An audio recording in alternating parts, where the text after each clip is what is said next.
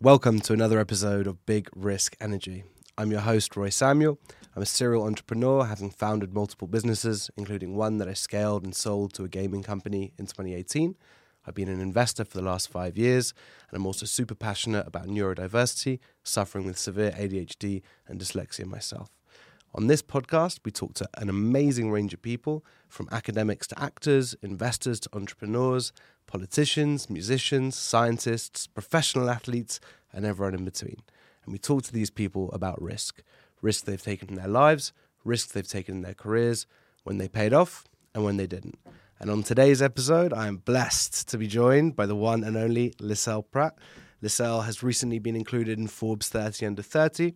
She's the co founder of FinTech Capitalixe and a huge advocate for empowering women in tech. Lissele, thank you so much for joining today. Thank you so much for having me.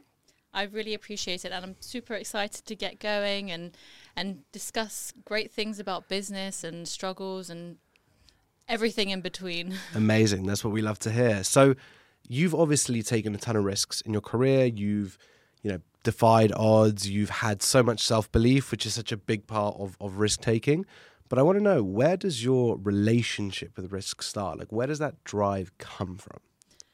That's a good question. So, I suppose my when I was growing up, I moved around quite a lot. So I was born in London and moved when I was five to Spain. Mm-hmm. And we moved around constantly in Spain. I probably lived in like uh, five different houses and I went to loads of different schools. And then after that, when I was 10, I moved to Thailand. Um, and I stayed there for five years. So it was all always about me being out of my comfort zone. I was always the outcast at school. I was always the person that didn't really have any friends um, and didn't really feel like I belonged anywhere. So it was always like that. I guess that risk comes from me always being out my comfort zone and me feeling like risk is a normal thing because I'm so used to it hmm. and so used to feeling uncomfortable. What was the reason you guys were moving around so much? So my dad was part of a um, gambling company actually. Okay. Uh, so we are based near Gibraltar. Uh, so we was living in Spain for a while, and my mum is half much not half Thai. I'm half Thai. My mum is Thai. So we ended up moving to Thailand because my grandmother had uh, she was quite ill, so mm-hmm. she wanted to be quite near her. Um, but it was a, I mean, I don't regret living in all those places, even though at the time it was difficult for me and I didn't really fit in anywhere. I still, I, don't regret it to this day because I, I feel like I'm so much more culturally aware about everything and it's given me so much strength t- to take risks and to just keep getting outside of my comfort zone and growing. So, when did you start appreciating that? Because obviously, at the time, as you said, must have been incredibly difficult, always moving around, trying to make new friends, probably lots of different challenges there. When did you start appreciating that? So, it probably not until I was about 21.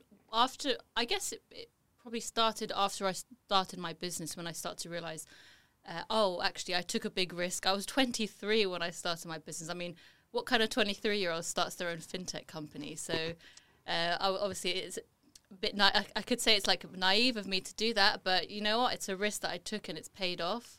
Um, so I guess now that I'm looking back at my life and people ask me, where did that risk come from? It's from always being outside of my comfort zone growing mm. up really interesting. And um, you you say naivety. I think it's healthy delusion. Oh, yeah. every, every, time you're a first time founder, you need that delusion there, right? Because the first time you do everything or anything, sorry, you don't really know what you're doing, no. right? So it's it's always a bit of healthy delusion. So I think it goes a long way. Um, so you started off, if I'm right, uh, career wise in FX. Mm-hmm. Now, is that something which, uh, again, speaks to risk, or is that actually because I speak to different traders, and some people like it's all about risk, some people it's about like mitigating risk. How do you see trading? So, I initially got into trading. I kind of fell into the role, funny enough. Okay. So it was, I was interviewing for loads of jobs in the city. I really wanted to work in finance, and I really wanted to make lots of money. Um, I'm going to be honest. That's one of the main drivers for me starting in the industry. Um, We're all about honesty here. Love that. So yeah, at 18, I, I saw like finance was a great earning potential, and it really is. And um, I had two options when I was interviewing. So I actually interviewed at this charity, mm-hmm. and um, I got the, I got a job offer there, and I also got a job offer at this uh, entry level foreign exchange position in, a, in, a, in an FX brokerage. Um, the actual pay for the foreign exchange brokerage was a lot lower than the charity. Um, so I spoke to a few friends about it, and they said, you know what, it's a, it's a much better career path than you would working as as like in a call center in a charity, Mm-hmm. basically. So uh, yeah, I, I took the risk, and um, ever since then, it was very difficult for me at the beginning because I was literally the only woman working on the trading floor. Wow. Yeah, out of uh, at the beginning there was about uh, twenty men that I was working around, and out of the whole actual trading floor itself, there was fifty of them. Wow. And So- how old were you at this time? Uh, I was like nineteen. Wow, that must have been intimidating. It was, yeah. So, how did you respond to that? And I imagine um, this is what, 10, 11 years ago? Uh, no, it was. So I'm 26 now. Oh, you're 26 now. Yeah, wow, so okay, right. Seven years ago now. Wow, okay. And at that time, uh, I guess a lot of the lessons that um, the world is waking up to now in terms of equality and empowerment were not nearly where they are today. Is that something you experienced? Yes. So when I was working in the city, it was. Uh, funny enough, I actually did a talk about it yesterday, sharing my experiences and the challenge and how we, we can move forward with that. Um, so I was actually told by a lot of my uh, colleagues that women don't belong in the industry and that women are essentially really bad at their jobs and um, they should be lo- they should be in the kitchen or ironing clothes. So just Wow. ridiculous comments like that. Um, and when I there was also a lot of talk around like disgustingly about around women when I was around. So I confronted people about it, and they said, "Oh, if you don't like it, then you just, you should just leave. Hmm. This is this is how the culture is here." And is that another driver of yours? Is that something that you, you know, being faced with that as a 19 year old with probably men who are much older than you, who um, could be perceived as being in positions of power at that time, even if they weren't necessarily, um, a lot of people would shirk to that, right? A lot of people would, would shy away from that. But it sounds like something which um, that's like challenge accepted, right? Yeah, exactly. So a lot of people. So there's a good amount. So actually, no, there's not a good amount of women coming into the industry, but there's a less than ten percent of women are in leadership positions in the industry. So in fintech, so that's quite a big difference. And I think what's happening is they're entering the industry, but they're realizing that it's not a nice, welcoming environment for them, and then they leave because it's quite intimidating. Um, but when I first started, I'll be honest, um, it did get to me at first because I was like, oh, I don't feel like I belong here. I experienced so much imposter syndrome, um, and like I just I wasn't good at my job because I was a woman. Um, so because of that, I spoke to a few people like um, around me, and I I just you know I was like, you know what, I'm just as deserving and capable as they are. Why is it? Why because of my gender? Why why does that mean that I can't do what they can? It doesn't really matter who I am. I can do it just as well, and I can do it even better, probably. Yeah, yeah, it's it's fascinating. And why do you think it is that so few women are entering finance? And do you see a difference between traditional finance and fintech in terms of the accessibility fees? Mm, I think there's more difficulty for women entering the workforce uh, in in finance or fintech because it's often people stereotype finance as being a very male domina- dominated industry where it is um, but there's lot there are a lot more women entering the workforce now um, and partly the reason because of they're not entering the workforce is because other women are obviously sharing their stories and the struggles that they've faced and it, I guess they see it as quite scary. And when you watch shows on TV for example like Industry or Wolf of Wall Street you kind of like see it as like oh no I would not want to work in that Yeah. environment um, you want to like women want to work in a nice environment where they feel welcomed and appreciated uh, not shouted at all the time and put so much pressure on that you just want to leave So, what do you think the best way of breaking down those barriers is? If, if it's not sharing the horror stories and the struggles, and it's obviously not showing things like Wolf of Wall Street or industry, what do you think the the right way to tackle the challenge is? So the right way to tackle the challenge, funnily enough, this is exactly what I spoke about yesterday. Great. So you're fully prepped. I am, yes. So um, I have three ways, and we're currently doing this at Capitalixe as well. Uh, one of them is providing uh, entry level traineeships to women looking to break into the industry. Um, another one is once they are in part of your work, once they are an employee, giving them a mentorship program. So if you have a senior level woman um, that's in part of your company, then you should be pairing them up together so they can work on any struggles or challenges that they're facing. And obviously, the chances are that senior level woman has been through the same issues that that younger person is going to be going through, so they can be guided in the right direction. And if they're not part of your company, then there's lots of um, charities and communities that you can be part of, like Women in FinTech or Women in Tech, where you can meet other senior level women. Or essentially, you can just reach out to some amazing women on LinkedIn as well. I've met so many nice, amazing women on LinkedIn just by messaging them and telling them how much I appreciate them and how much I respect them. Yeah, yeah, it's amazing advice. So I want to take it back to um, you're finishing up your career in FX and you decide to take the plunge, go all in, build your own business. What's going through your mind there? And, and tell us about that part of the journey. So at 21, I was at 20, no, 22, I had a strong feeling in my mind, in, like in my soul, that I really wanted to travel. And I was just working, like doing 200 cold calls a day. Um, and I just knew like there was so much more for my life. Um, and I just said to my partner, I really want to travel Asia. Uh, so we ended up quitting our jobs and quitting our house, uh, our flat that we had that we only rented for like six months, and we said, let's just go to Asia. Let's quit our jobs. Let's put all our stuff into storage and let's just go to Asia. Something I'm sure everyone has felt at many times. Yeah. Very few people take the risk of actually doing it. Exactly. And I think it's that having that intuition inside of you. When you have that in strong intuition, you have to follow it because chances are that intuition is going to teach you something that's going to change your life. Mm. And how much do you think?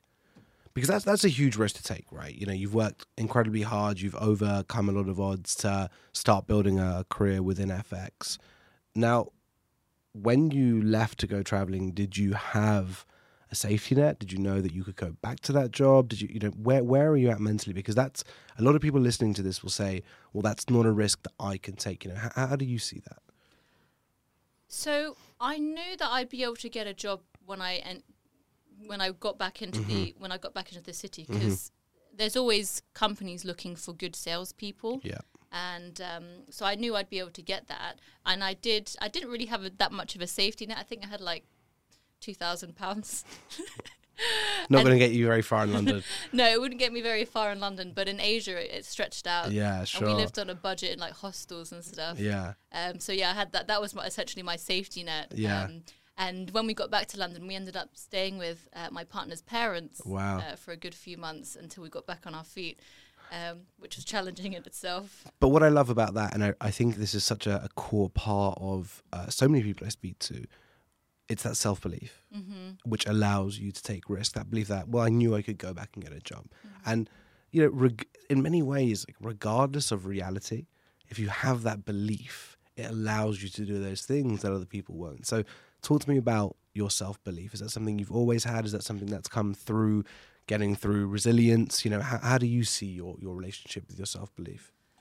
So when I was growing up, I I was actually I did not believe in myself whatsoever. Um, I was often told growing up that I should find a rich husband, or that I should get an easy job um, where I just get get a career and just get paid every month. For example, like a teaching assistant.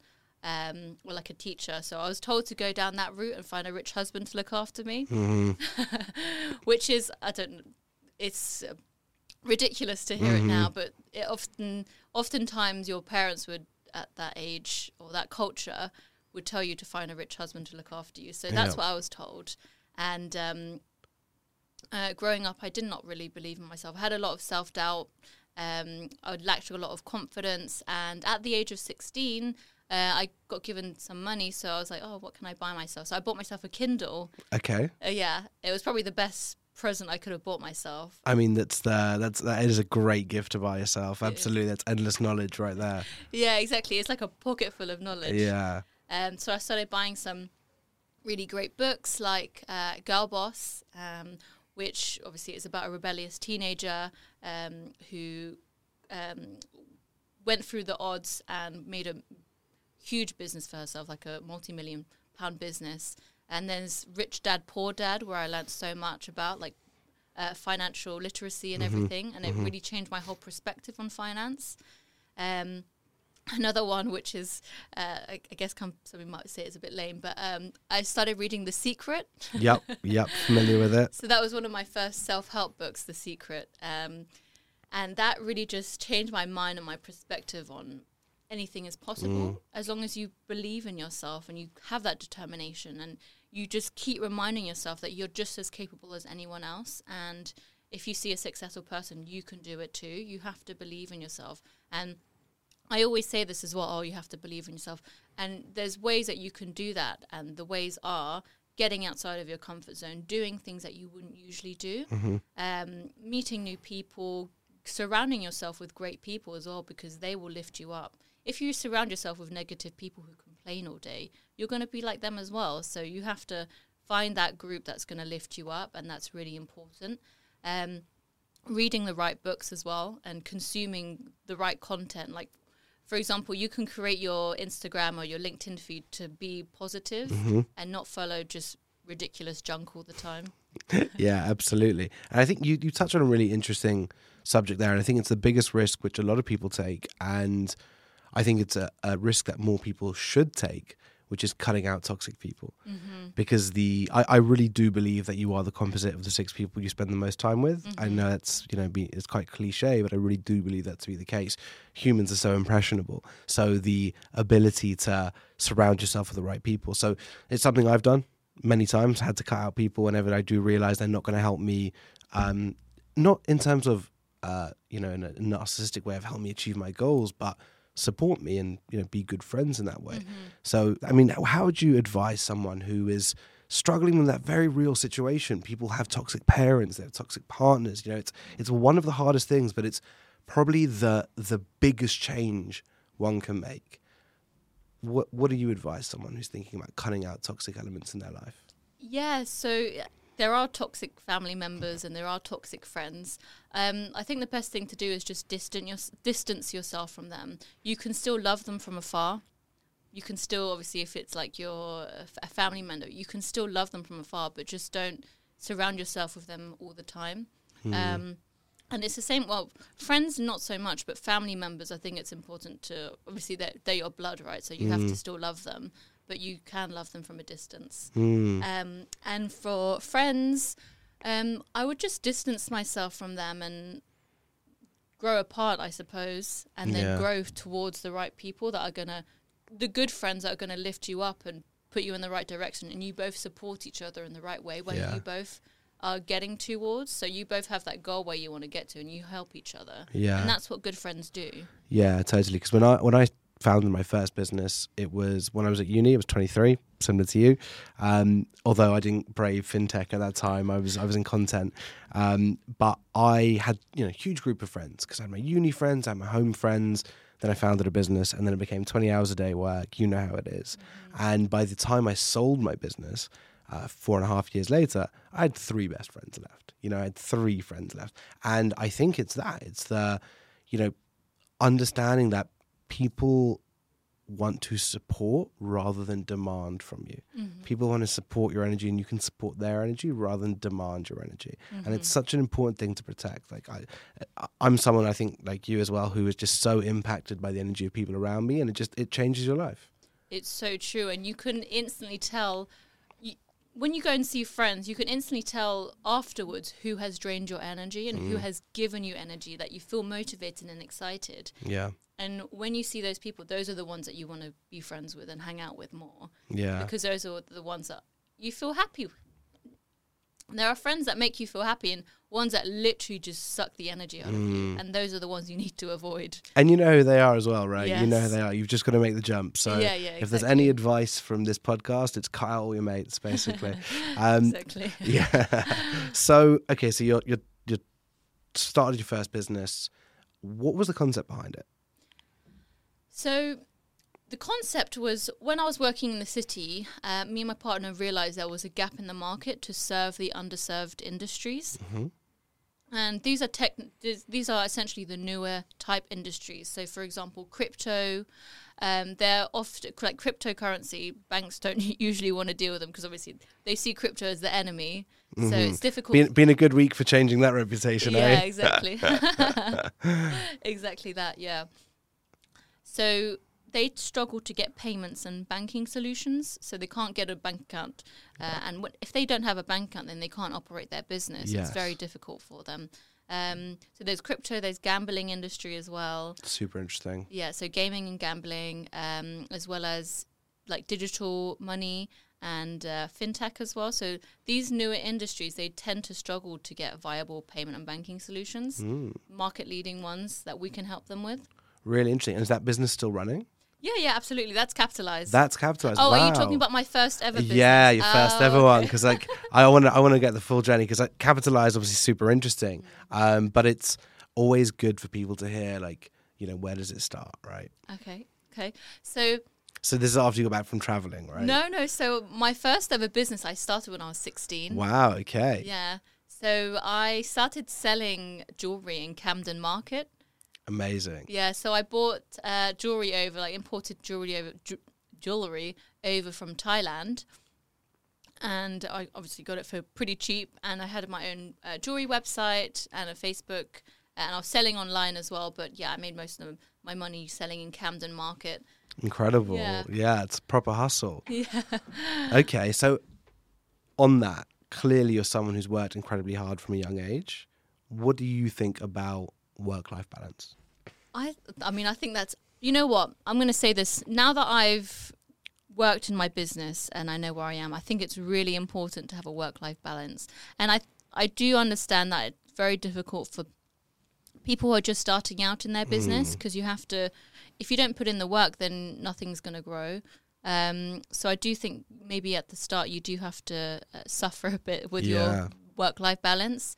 Um, but now I do strive to have a work life balance because otherwise I'll get burnt out. And when I'm burnt out, I can't be in high performance at my company. Um, so, yeah, right now I tend to have my set hours that I work. But t- to be honest, even during the night, I'm still checking my emails and checking work stuff.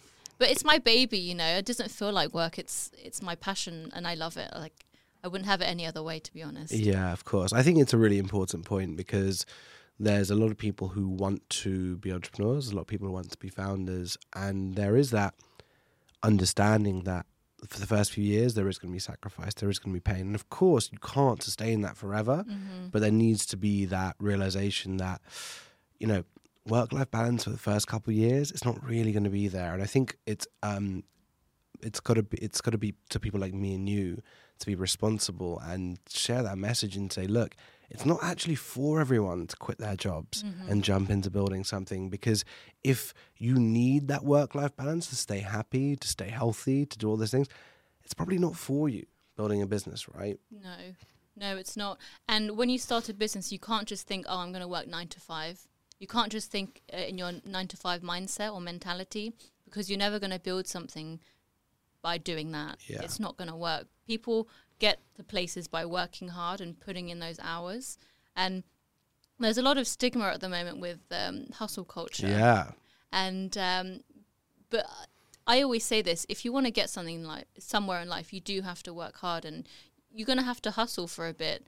But when you obviously get to a good point, then you can start looking after your work-life balance. But I mean, even at the start, when you're first starting your business, you do have to do things to take care of your mental mind, like for example, meditation or keeping fit, because that's going to help you stay in peak performance as well. Mm-hmm. So yeah, integrating that into your hustle, I suppose you could call it, um, is going to be really helpful. Just taking care of your mind and Yeah. spirituality and keep, keeping healthy and fit is just how you're going to stay in peak performance. Yeah, and I think it's that self awareness which is so important as well because balance looks different for different people, right? Severe ADHD, for me, if I'm not going 100 miles an hour, I feel off balance. Yeah. Like I feel uncomfortable. I get anxiety if I'm not moving forward. So That's me too. that's you too, Yeah. right? So it's it's again just checking in with yourself, and I guess that's where meditation comes into it, and understanding that for me to feel happy, for me to feel balanced, for my mind to feel at ease, this is what it looks like. And it's important to have an understanding partner for that as well. But you work with your partner, right? Yes, exactly. Yeah, we've been together for since we. s- I actually met him at my first role in FX. Okay. So that's how we know each other,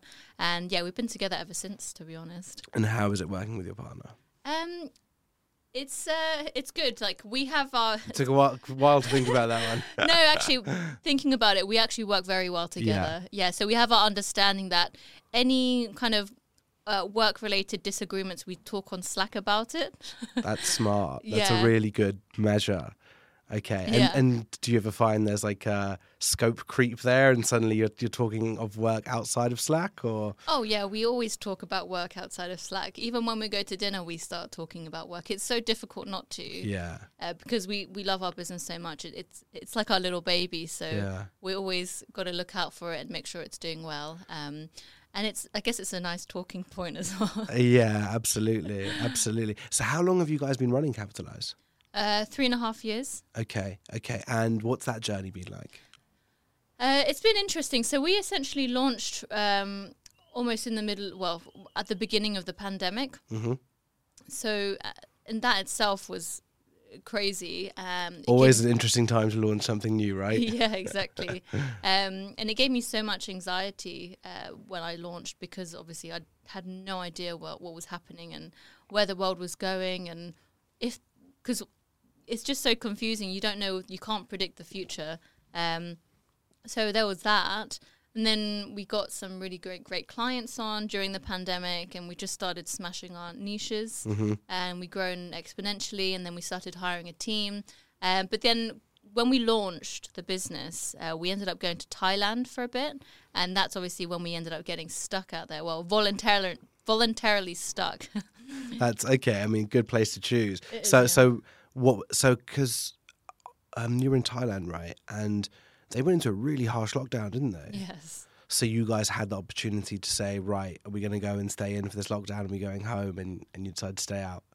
Yeah, yeah. We decided. I mean, it was a lot nicer lockdown than the UK was because we had a nice villa with a pool. Yeah, good shout. Good shout. Okay. And then how did you find? So did you already have employees at that point? No, no, it was just us Fine, two. Yeah. Just you guys at that point. And how big's the team now?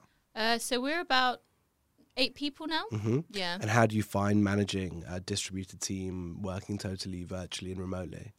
So there's obviously challenges to working uh, f- to operating a fully remote team, but we're very determined to make it happen because our team love to work remote. We always ask whenever we're hiring someone, we say, um, "Are you comfortable with working remotely?" And they said, "Oh, that's one of the reasons why we want to work here, so we can work remotely." Um, so we've got a team that we've got someone that works in Thailand, someone that works in Portugal, uh, some team in the UK. Um, yeah, and then we've got people that love to travel the world as well, like me and my partner. hmm Amazing. Amazing. That's really cool. Okay, so I've got a few questions that I want to ask you, not quick fire or anything. hmm If you could identify the single biggest risk you've taken in your life or career, what would it be and what was the outcome? Definitely launch uh, starting Capitalixe. Yeah because i obviously i started when i was 23 uh, probably had about five years of ex- well, no not five like three years of experience. No sorry so bad at counting. Um, yeah I had, to, I had some experience um, behind me but um, obviously there's that element of being naive and saying oh i can do this. Um, i guess if i was like 40 or something and saying oh i can start a business you're obviously going to be looking at all the risks involved and Yeah. analyzing everything. I just said, "Oh, I'm just going to start my business." yeah, do you know it's really interesting because we were we had an event last night uh, with Goldman Sachs. I was telling you, and um, two of the people on the panel were talking about um, the age of entrepreneurs, and it's it's really interesting because I was under the impression, and I want your view on this. I was under the impression like such a huge trend in you know young entrepreneurs, people becoming more entrepreneurial, but actually the average age of a founder in tech is 42. Yeah. So it's weird. So like we take the headlines because we're the young ones, and people are like, oh, look at these young people doing this. But actually, you know, it still is not the norm. No, it's not. And yeah, usually it is around 40 that they start, they take the leap. And um, I mean, typically what we find, w- what I've seen as well, is people that start around 40, they have a more, like, a, a higher chance of success rate Mm. for their business because obviously they have the experience behind them, they have the knowledge and, and everything else. Um, then obviously there's us that take the leap and just just get on with it and try and build something great. Yeah, absolutely. It's it's fascinating to think because for me, it's that like I look at the average age of my team. We're about sixty five people now, and I think the average age of my team it it definitely no older than twenty eight, and it's just that hunger and that passion. And of course, that means there's mistakes that are made, mm-hmm. but the desire to learn, the desire to grow, the desire to, you know, m- mobilize themselves for a mission mobilize themselves for personal development it's amazing to see like I, for me I, I i was actually really really shocked to hear that um the success rate as you said is, is so much higher at that that late stage but i guess maybe they're just you know still hiring loads and loads of young exciting hungry Yeah, people yeah. but they're just a bit older i guess Yeah, exactly. And um, yeah, I think younger people, this generation, they're a lot more entrepreneurial and they're very hungry to succeed. And um, I guess because you're following people like Steven Bartlett or Mm. um, other people that are very inspirational and they're just guiding them in the right direction, which is great. Yeah, yeah, absolutely. Okay, my next question for you is Is there anything in your career or life that you wish you had done differently? No, uh, you know what? I wouldn't because I always think that everything happens for a reason. And what got me, maybe the mistakes that I made in the past, I learned from them, and then, but that would have led me onto the right path of getting to where I am now. Like, for example, I never finished, uh, I didn't go to university. Uh, I guess when I was younger, I wished, I kind of wished that I did, but if I went to university, I wouldn't be on this entrepreneurial journey. I wouldn't have started my business at 23. I wouldn't have gone into fintech. Um, so yeah, to answer that, no, because everything happens for a reason, and even if you regret something and you wish you could have changed it, you may not be on that right path that you are now. You won't. You, I may, I might not be on this podcast with you right now. You know. Yeah, totally. No, I, I, I believe the same thing. I think Yeah. maybe it's because we're so young as well. uh, well, I mean, I'm 31. I'm feeling very old now, but you know, maybe in like 20 years, we'll be like, actually, I wish I'd done that differently. but I think at this stage, totally right. You know, Yeah. like, um, situ- you know, you, you can't predict the future, as you said before. So, Yeah. You know, hindsight's 2020. But um, I think when things are going well, it's really, you know, at least at this point, easy to not have a life of regrets. But Yeah, exactly. And no life is perfect, right? Mm, And it's absolutely. al- always full of ups and downs where you learn from. I think as long as you're learning from your mistakes, that's the most important thing because I've met people that make mistake after mistake and they don't learn from them. But you can make mistakes, that's how you grow, right? You fail, you learn, and then you keep growing. Mm, absolutely, absolutely. Okay, what's the single thing you're most proud of? I would definitely say getting onto Forbes 30 under 30 is probably one of my biggest achievements. Um, honestly, when I made it onto there, um, I actually had to slap myself a few times because I thought I was dreaming. uh, for someone like me, who's in a very male dominated industry, who started her business at 23, didn't even go to university, and had so much. Um, had a it was it was I had a difficult childhood growing up so just to be able to achieve something like that made me very proud Yeah, amazing, amazing. Okay, my second to last question for you is what does it take to be successful? As we said before, self belief is very important. Uh, it's really important you have a, a good mindset because, i- like you said before, um, if you don't believe in yourself, then no one is going to. So you, it's important that when you believe in yourself, you have that confidence, you have that characteristic about you, and you just carry yourself well. Then people are going to start being drawn to you, and they're going to want to do business with you. So having that self belief in yourself is very important. Um, also, being able to work smart but also hard. So you can there's people that I know that would work hard but they don't do the right things. Mm, I think it's important to work smart, mm, work strategically, and um, always think uh, think about working like strategically is very important. So having that um, element of working smart but also putting in those hours as well. mm. Yeah, because that's it. Because it's I actually uh, I'm I'm going to be annoying here. I hate the phrase "work smart not hard" because it's really it's doing both. Yes. Right. It, it's it's as you said, it's not wasting effort on things that you shouldn't be. But the people I know who are the most successful are the ones who figure out how to work smart and still put those hours in. Exactly. Yes. You know, it's it's what you've got to nail it. You've got to understand how to prioritize, how to delegate, do all those things. But it's another one of those phrases where sometimes people misconceive it to be like, I only need to do a few hours a day and I can just, you know, sit in an ivory tower and, and I've seen a lot of founders like that and it, Yeah. never really works well. Um, so yeah, I, I, I love the sentiment. Um, I think it's it's that you've got to figure it out, but you've got to go for it and put the hours in. Don't think it's going to come easy. Yeah, exactly. I mean, you work smart and then you work hard and you achieve so much more, right? Yeah. Yeah, so I think that that's the very good element in being a successful entrepreneur or even a business person. Yeah, totally. Yeah, absolutely. Um, okay, my last question for you, and I've, I've really, I've really, really loved this conversation. My last question for you is: If fifteen-year-old Lissele walked in right now, what would you tell her? I would say it's so important uh, that you believe in yourself and know you're just as capable and deserving as anyone else. Um, there's going to be people that will try and put you down, uh, but you just have to ignore them and keep going. You do you, you put in those hours, and you can achieve so much. You can achieve whatever you want. Inspirational. Love that. Okay, you got anything you want to plug? Um, no, not necessarily. I think this has been a really good conversation, and it's so nice to meet other successful entrepreneurs who are just paving the way. And it's great to speak to you and get your point of view. And it's nice to see that we're aligned as well. Mm, totally. Yeah. Amazing. Thank you so much for coming on the show. Thank you. Cheers.